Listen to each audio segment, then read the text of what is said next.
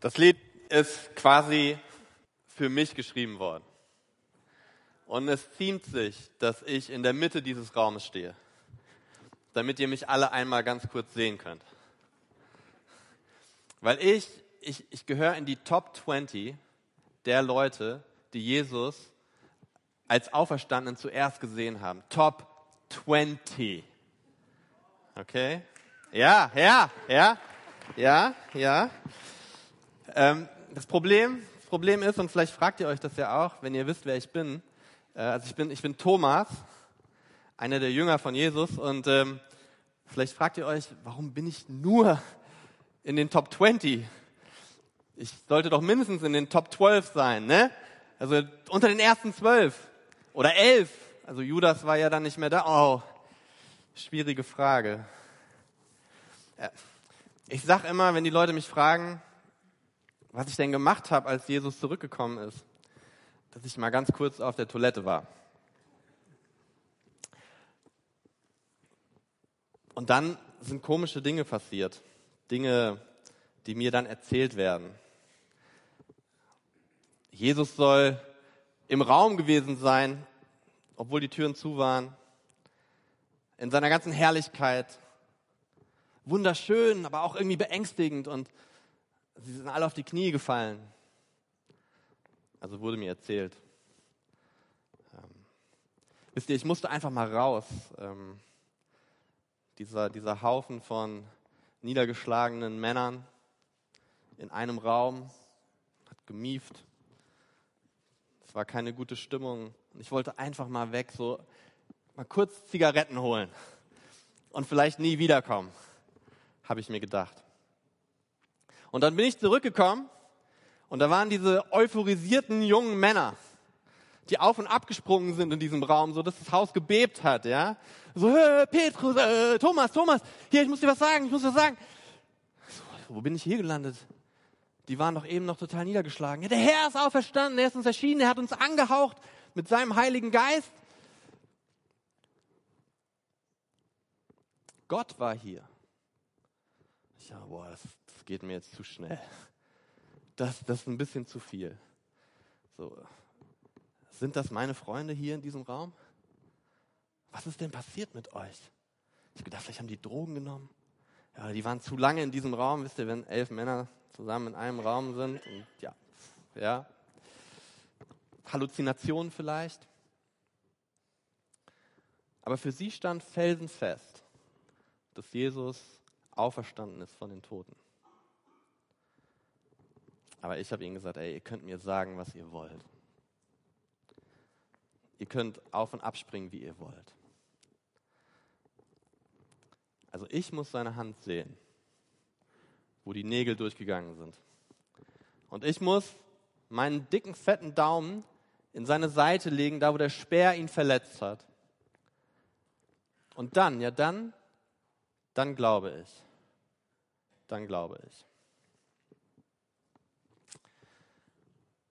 Sieben Tage lang war ich in diesem Zustand. Sieben Tage lang mit euphorisierten und begeisterten Männern. Ja, wir saßen, wir saßen auf dem Boden und irgendwann hat einer die Bibel gelesen und gesagt, jetzt verstehe ich, was er gesagt hat. Dieser Jesus, als er gesagt hat, so, ich bin das Brot des Lebens.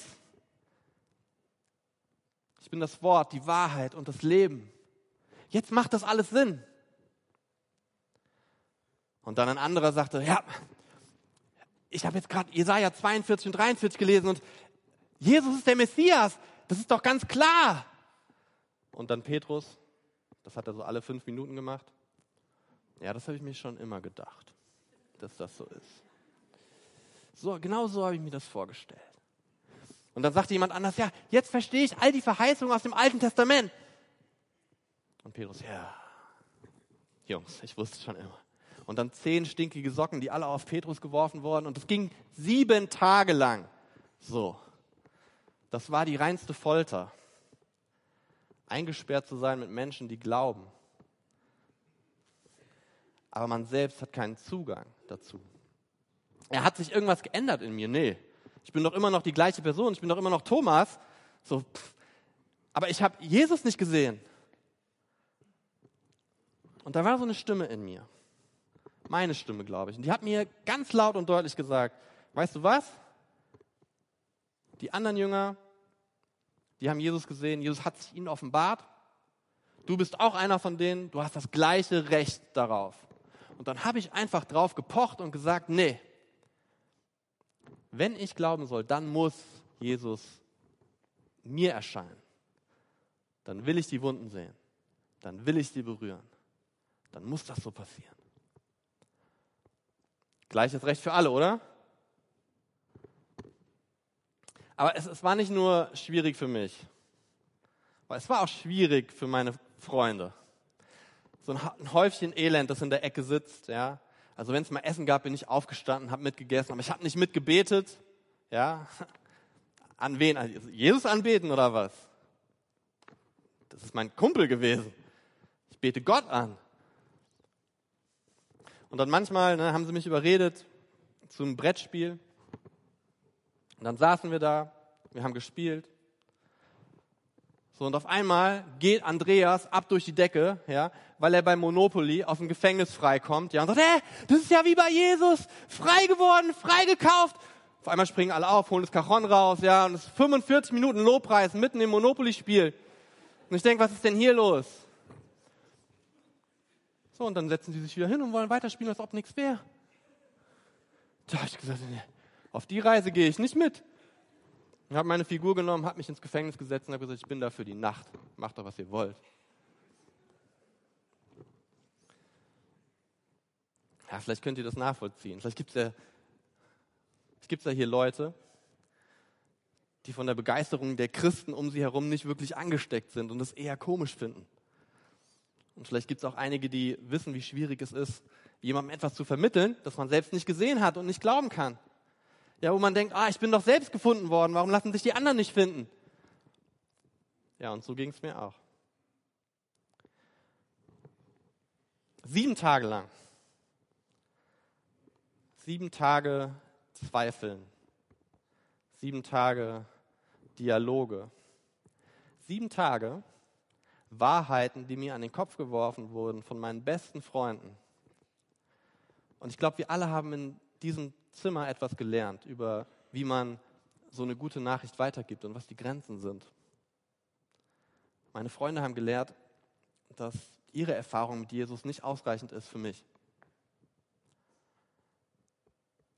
Sie haben gelernt, dass ihr Glaube Grenzen hat, dass sie nicht für mich glauben können, dass sie mich nicht überzeugen können von etwas, das ich nicht so wahrgenommen habe wie sie. Und ich habe gelernt, wie schwierig es ist auszuhalten, weil Menschen so begeistert sind von etwas, das man nicht nachvollziehen kann. Sieben Tage. Vielleicht sind einige von euch in diesen sieben Tagen unterwegs in ihrem Leben, gerade jetzt in diesem Moment. Aber dann kam der achte Tag. Dann kam mein Tag. Mein Jesus-Tag tatsächlich. Er stand auf einmal einfach im Raum. So wie sie es mir schon tausendmal gesagt haben und so wie ich tausendmal es nicht kapiert habe und nicht annehmen wollte und nicht annehmen könnte, so stand er im Raum. Neben mir. Hat mich angeschaut. Mit diesem, das kennt ihr, ne, dieses suffisante Jesus-Lächeln, das er immer hatte, wenn er mit den Gesetzeslehrern gesprochen hat. Ja, wenn er ihnen gesagt hat, dass sie Dill und Kümmel und Minze verzehnten und da Steuern drauf zahlen, aber die richtigen Sachen nicht checken, wo wir alle so im Hintergrund standen, so ja, das Lachen nicht verkneifen konnten, dieses Lächeln, damit hat er mich angeschaut. So, und dann bin ich runtergegangen auf die Knie. Ich musste, ich musste ihn gar nicht mehr angucken, ich wusste, dass er lächelt. So, ich habe es ich ich hören können. Er sagte, Thomas. Ich sagte, ja, Herr. Thomas, Ich habe gedacht, ich zeige dir mal meine Fleischwunden. So meine Kriegswunden. Das macht man doch so unter Männern, oder? Thomas. Ich wette, meine Wunden sind größer als deine, Thomas.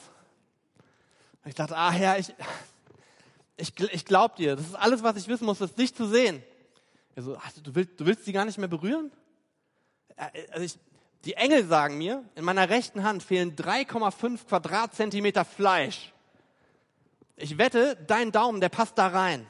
Ich wette, der passt da rein. Guck mal, probier mal.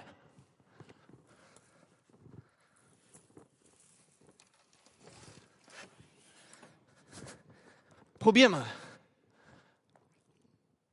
Ich sagte, Herr, aber es reicht mir, das zu sehen, um zu glauben. Ich, ich, ich muss nicht fühlen. Und er fragt mich, nie wieder fühlen? So, nie wieder fühlen. Deine Hand, deine Gegenwart, das reicht mir. Und er sagte dann, ist jetzt alles gut? Ich sagte, jetzt ist alles gut. Und in diesem Raum änderte sich alles. Meine Freunde, die haben verstanden, dass ich gerade meinen Jesus-Moment habe. Sie hatten ihren. Und sie hielten sich komplett im Hintergrund, weil sie wussten, jetzt ist alles gut. Jetzt ist die Verantwortung von ihren Schultern genommen worden. Jemand anders trägt sie. Der Herr der Welt, der Hirte dieser Welt ist gekommen und hat Thomas das Schaf auf seine Schultern genommen. Und Thomas lässt sich tragen. Und ich war wie befreit.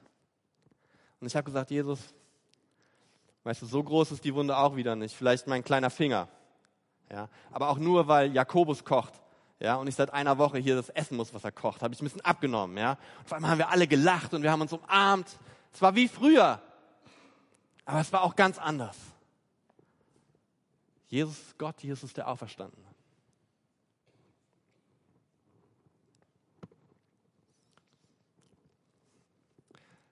Diese Geschichte, die ist ähm, von ein paar tausend Jahren passiert.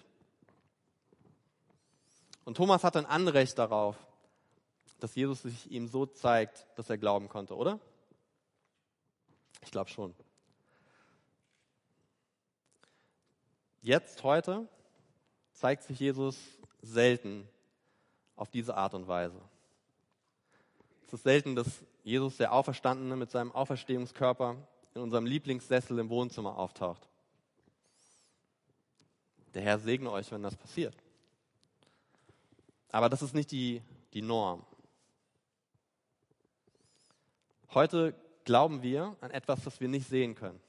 Wir glauben daran, dass Jesus gesagt hat, wenn du, wenn du bittest, wirst du empfangen.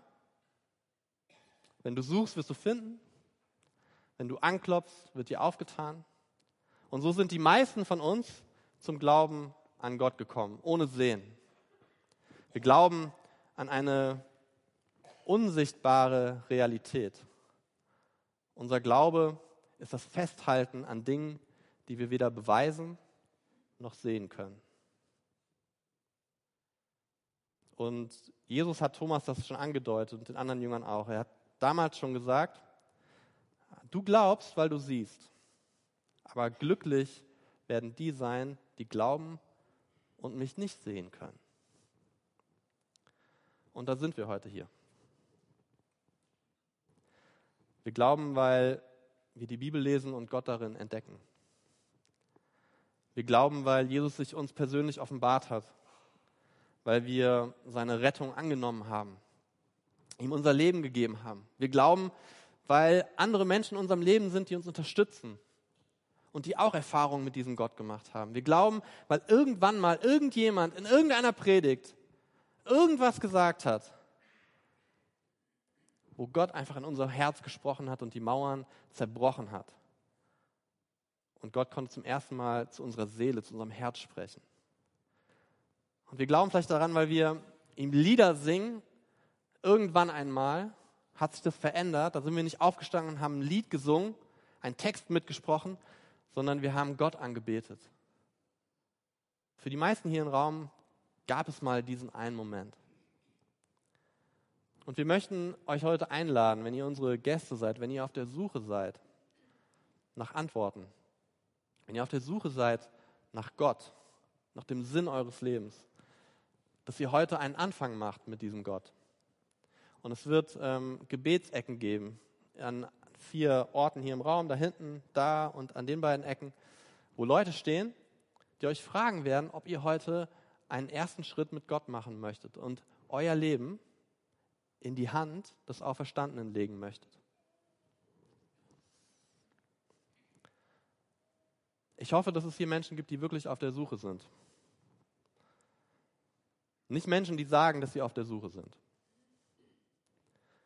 Nicht Menschen, die immer suchen, suchen, suchen, aber eigentlich das Ziel haben, niemals anzukommen. Menschen, die gar keine Antworten wollen. Menschen, die zufrieden sind damit, auf der Suche zu sein. Weil wenn man nicht ankommt irgendwo und wenn man keine Antwort findet, dann muss man sich auch nicht festlegen. Und wenn irgendwas schief geht, kann man immer sagen, habe ich nicht gewusst. Das ist neu für mich. Aber die Suche von Thomas ist eine andere Art von Suche. Thomas wollte glauben. Thomas wollte in Gottes Nähe sein. Thomas wollte, dass es wahr ist, aber er hatte keinen Zugang dazu. Ich bete, dass in diesem Raum Menschen sind, die auf dieser Art von Suche sind und sich heute finden lassen vom Hirten dieser Welt, der sie trägt, wie er ein Schaf, wie er Thomas auf seinen Schultern getragen hat. Und dann gibt es viele von uns, die mit Jesus schon lange unterwegs sind. Und wir kennen so viele Menschen, die Gott nicht kennen und die ihn noch nicht gefunden haben. Und weil das so ist und weil es für uns eine Last ist, wie es für die Jünger so eine Last war, mit Thomas in einem Raum zu sein und nichts machen zu können, möchten wir euch ermutigen, nach vorne zu kommen, eine Kerze anzuzünden, wenn wir Lobpreis haben und ähm, für diese Menschen zu beten, dass Gott sie rettet, dass sie Gott erkennen dass Gott die Zweifel durchbricht. Dass er größer wird als ihre Zweifel. Ich möchte euch einladen, das zu tun. So persönlich, wie Jesus Thomas erschienen ist, so ist er auch uns erschienen. Vielleicht nicht physisch, vielleicht nicht sichtbar. Aber nur weil wir ihm nicht körperlich begegnet sind, heißt das nicht, dass wir keine Beziehung zu ihm haben. Und diese Beziehung ist was Einzigartiges und Wunderschönes. Es hat das Leben von vielen Menschen in diesem Raum verändert. So weit, dass ein geliebter Mensch gehen kann, sterben kann und wir trotzdem nicht von Hoffnungslosigkeit übermannt werden. Vielleicht ist es das, was die Auferstehung macht. Es nimmt uns die Angst vom Leben und es nimmt uns die Angst vom Sterben.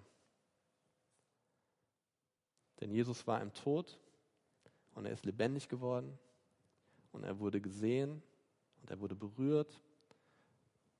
Er hat sich offenbart und Hunderttausende und Millionen von Menschen glauben ihm als Grundlage für ihr Leben. Möchtest du das auch? Ich lade dich ein dazu. Ich möchte jetzt beten und ähm, die Band kann nach vorne kommen.